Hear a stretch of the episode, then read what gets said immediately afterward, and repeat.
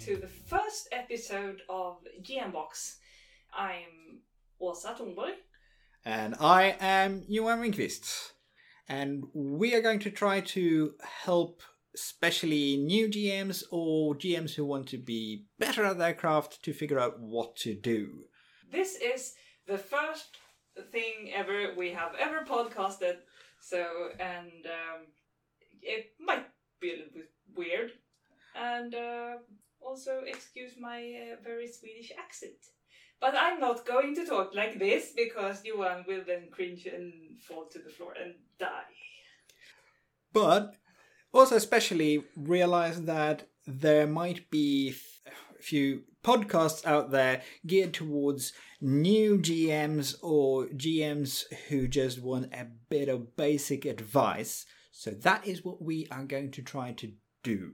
But we also figured that we should start by introducing ourselves and what our backgrounds are. Uh, do you want to start or should I? Yeah, you could start. Okay, so I have been playing role playing games for some three decades now. I started towards the very end of the satanic panic where I heard about how terrible role playing games are and how uh, they corrupt the youth. And so, of course, I wanted to try. And I got some friends to introduce me. I can't remember the first time I GM'd, but it is what I have done for the most part since. Uh, so I will be bringing the perspective of someone who has been GM for a very long while and might not remember all of the the feeling of being new and might not have as fresh a take but can bring some experience I, on the other hand, uh, have not GM for very long, but I think it would be three years, maybe, perhaps, something so. like that. And I still feel extremely green. I have role played for since I was 15 or 16, so for around 16 years now, with long spaces in between. Uh, but I started to GM mainly because I I got to know this uh, great game D and D, and I really wanted to play it. And I moved, and uh, I had no D and D group anymore. So oh well, um I guess I had to start GMing now. That's scary. Still scary. And i'm very happy because i never get to play and you actually provided me with an opportunity to play instead of just gming And also, I introduced you to D and D. yes you did and introduced me to critical role Yes. You're welcome.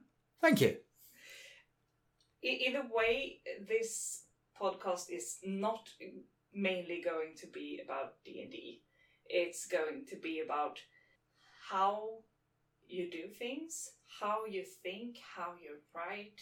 Um, Yeah, we will try to be as system agnostic and as uh, setting agnostic as we can. Sometimes we'll veer off into some sort of setting or sometimes some kind of system, but the intention is for you to be able to use this podcast as advice, whatever you want to do. So, maybe let's start. So, you have decided you want to run your own game. That's great! Woo! Go you! Yeah, go you. You don't have to think about why am I doing this. You don't need a why. You just, uh, You want to have fun. That's your why. yeah. So, I can get a take on how I started. I used a pre-written adventure. The Lost Mines of Phandelver to be exact. I chose it because that was the game we ran uh, before I moved. So I had some little knowledge of it. It is also specially written for both new players and new uh, GMs or DMs, as uh, as Dungeons and Dragons call them. But game masters, dungeon masters. Yeah, and I, I, I think it, it was a good way to start. It kind of held you in the hand and took you through the the steps um, of how to create your story and handling all the encounters. Still, I felt I didn't really start GMing until I let go of um, uh, of the pre-written script because my brain works that way that okay this is written here. I need to follow it to the letter. And uh, then when the players go ahead and do their thing and do crazy stuff that doesn't follow the script then i, I felt like it got a bit stuck I also remember you telling us, or telling me at least, that you were starting to have ideas that you wanted to tell without feeling that you could because you still felt that you needed to finish the scenario that was written. Yeah. So I yeah felt kind of locked into it. So it was a great feeling of freedom when I finally finished that scenario and could start on my own stuff. It was also more difficult because suddenly you have to come up with a story and you have to come up with your own NPCs and you have to come uh, up with basically everything and you have to bullshit a lot that is really the key to a lot of good game mastering. Learn how to bullshit. It is key to providing a good story because you will never ever prepare for everything. I want to prepare. I want to prepare everything. Everyone wants to prepare everything. It is impossible. Uh, players are just too good at coming up with unexpected things. And I think we should have at least one episode on just how to prepare to not be prepared. Um, yeah, yeah, that's a good idea.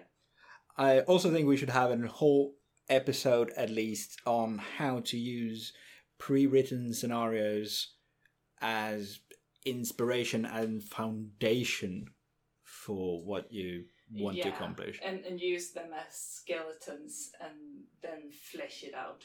Mm-hmm.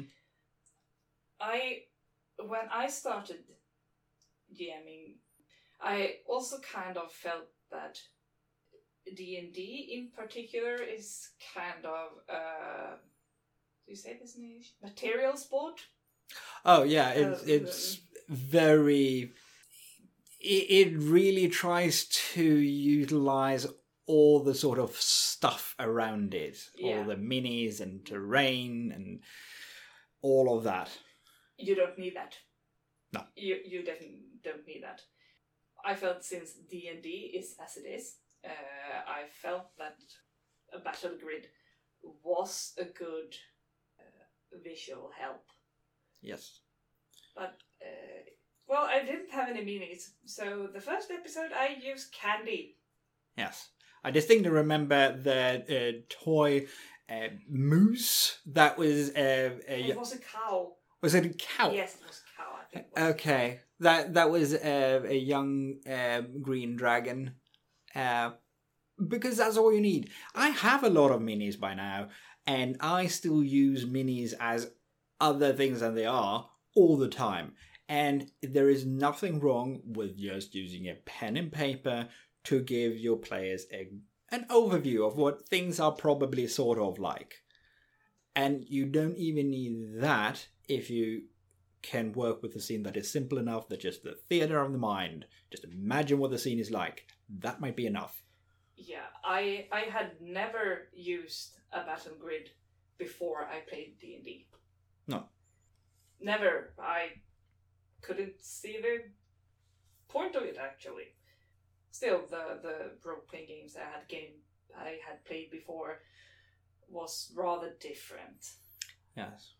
When I started playing D and D, it had been something like ten years since I used the battle map, uh, and I used it for a Swedish game that is somewhat poorly modeled after D and D.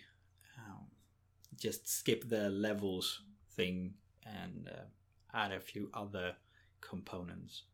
Uh, one thing more that I found really comforting uh, when I started my little group was that I had you in it.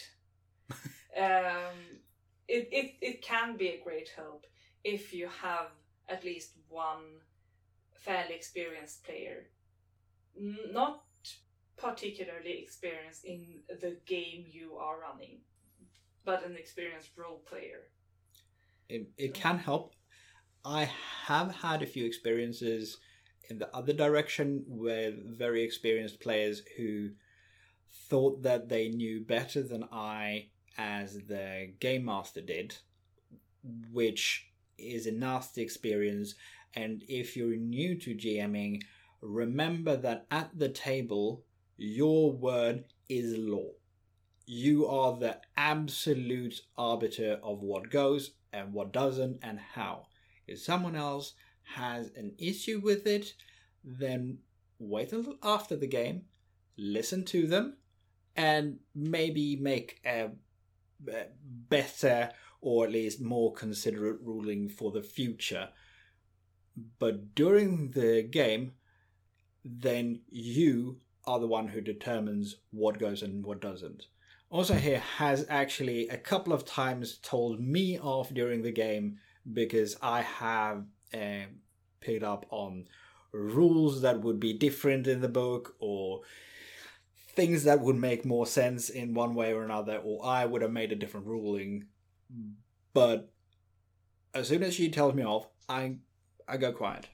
I will not actually try to convince her that some that the rule should be applied as is in the book because it's her game. Yeah, don't don't be afraid to tell your players off. No.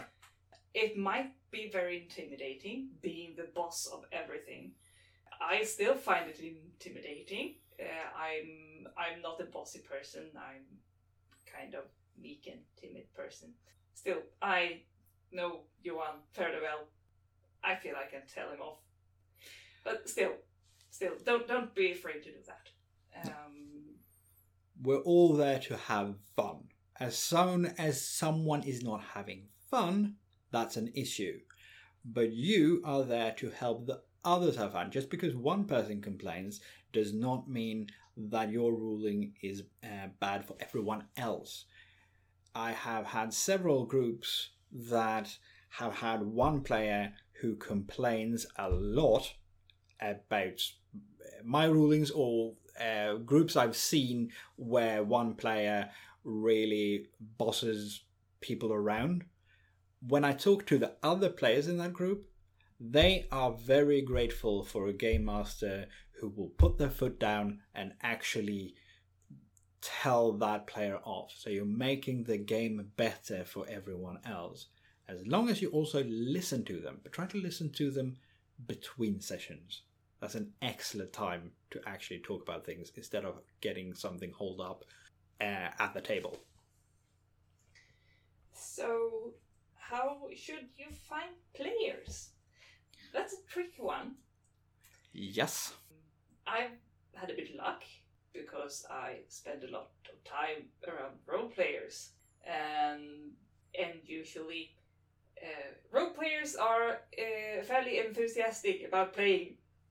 So if you are a new new GM, shout out to your friends. Yes. Hi, want to play a game? You can seek out your local uh, gaming club if there is one, even if they are mostly into board games and card games. There might be some role players there. If you want to play online, then services such as Roll20 have looking for group features, or you can try a Discord server. I would also like to add one very important point here. Not every group is suitable for every player. Don't be afraid of leaving a group, even if it consists of friends that you really like, if they don't play the way you like. I have people around me who are fantastic role players, but don't play in a way that suits me. So we shouldn't play together. Or your style of game doesn't suit them. It, It's important to discuss with your players before you start which kind of game you intend to run. Do you intend to run a horror story? Then make that clear to your players because everyone doesn't like it. And now, do you want to run a horror story where your players don't want to walk home in the dark afterwards, or do you want to uh, do you want to run a horror story where they are uh, fighting big scary monsters, but in the end they feel like the heroes that manage to save humanity from the big scary? Or do you want to run a horror story uh, that is all about survival and just high adrenaline? There are many kinds. Talk to your players, and I feel like there is again an entire episode or two about this Yeah. in the future. this is our introduction to introduction. If you like any of these stories and you happen, or any of these uh, ideas, please talk to us so that we know what to prioritize in the future. Oh, uh, every episode we aim to have what we will call episode epiphany. Add some sort, add some sort of sound effect. Uh, episode Epiphany.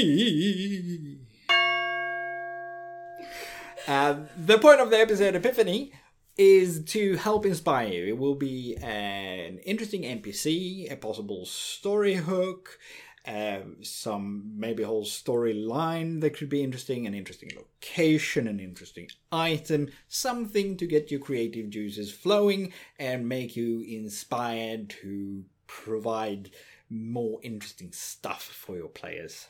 Yeah, so you are free to use these people, ideas, stories, however you like. You can use them straight off with no editing whatsoever, or you can just press the juice out of it and use it for And ad- adapt them to your own.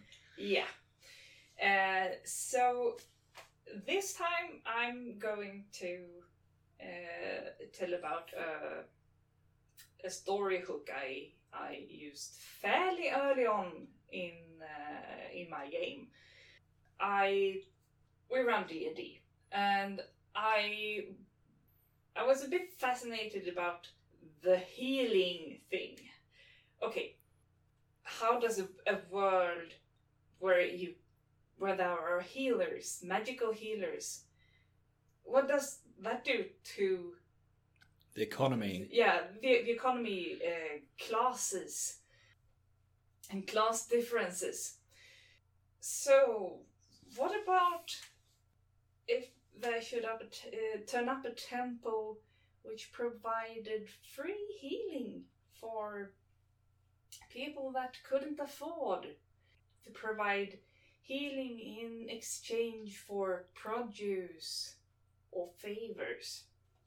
And also hurting other temples in the process because giving healing is likely going to be one of the primary income sources for temples because clerics can heal in D&D.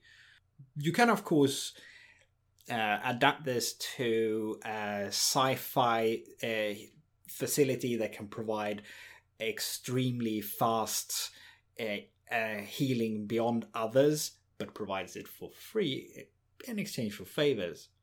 What's with this facility? Or you could have it in modern day and you might have a political plot behind it.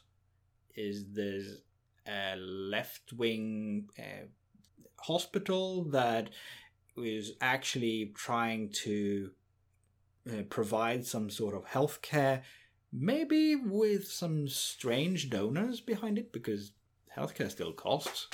Or is this the preparation for a actually trying to make this hospital look really, really bad in the future.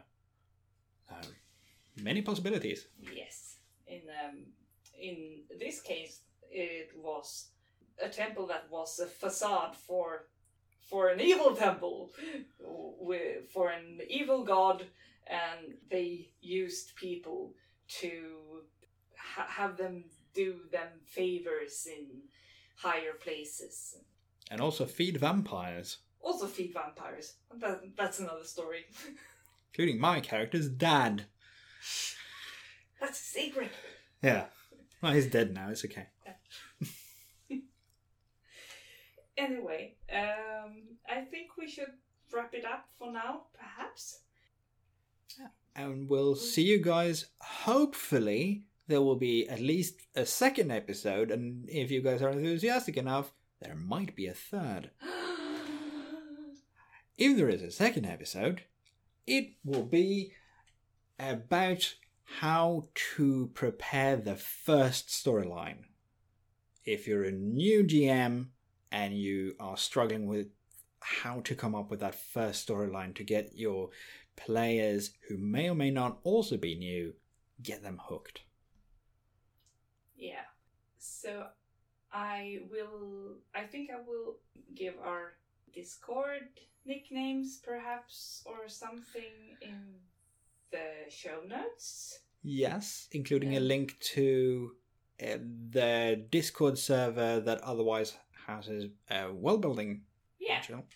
You want world building. Yes. He builds worlds. Yes, we'll get more onto world building at a, a later time, and specifically world building for game masters, and especially, especially how to start world building for new game masters. Yay! So yeah, uh, go to, go to the show notes and see where we can find us on uh, Twitter and All the other good stuff. yeah. And uh, until then, have fun and uh, play more role playing games. And roll all, roll all the dice. Roll The all dice. the dice. Yes. Yes. Bye.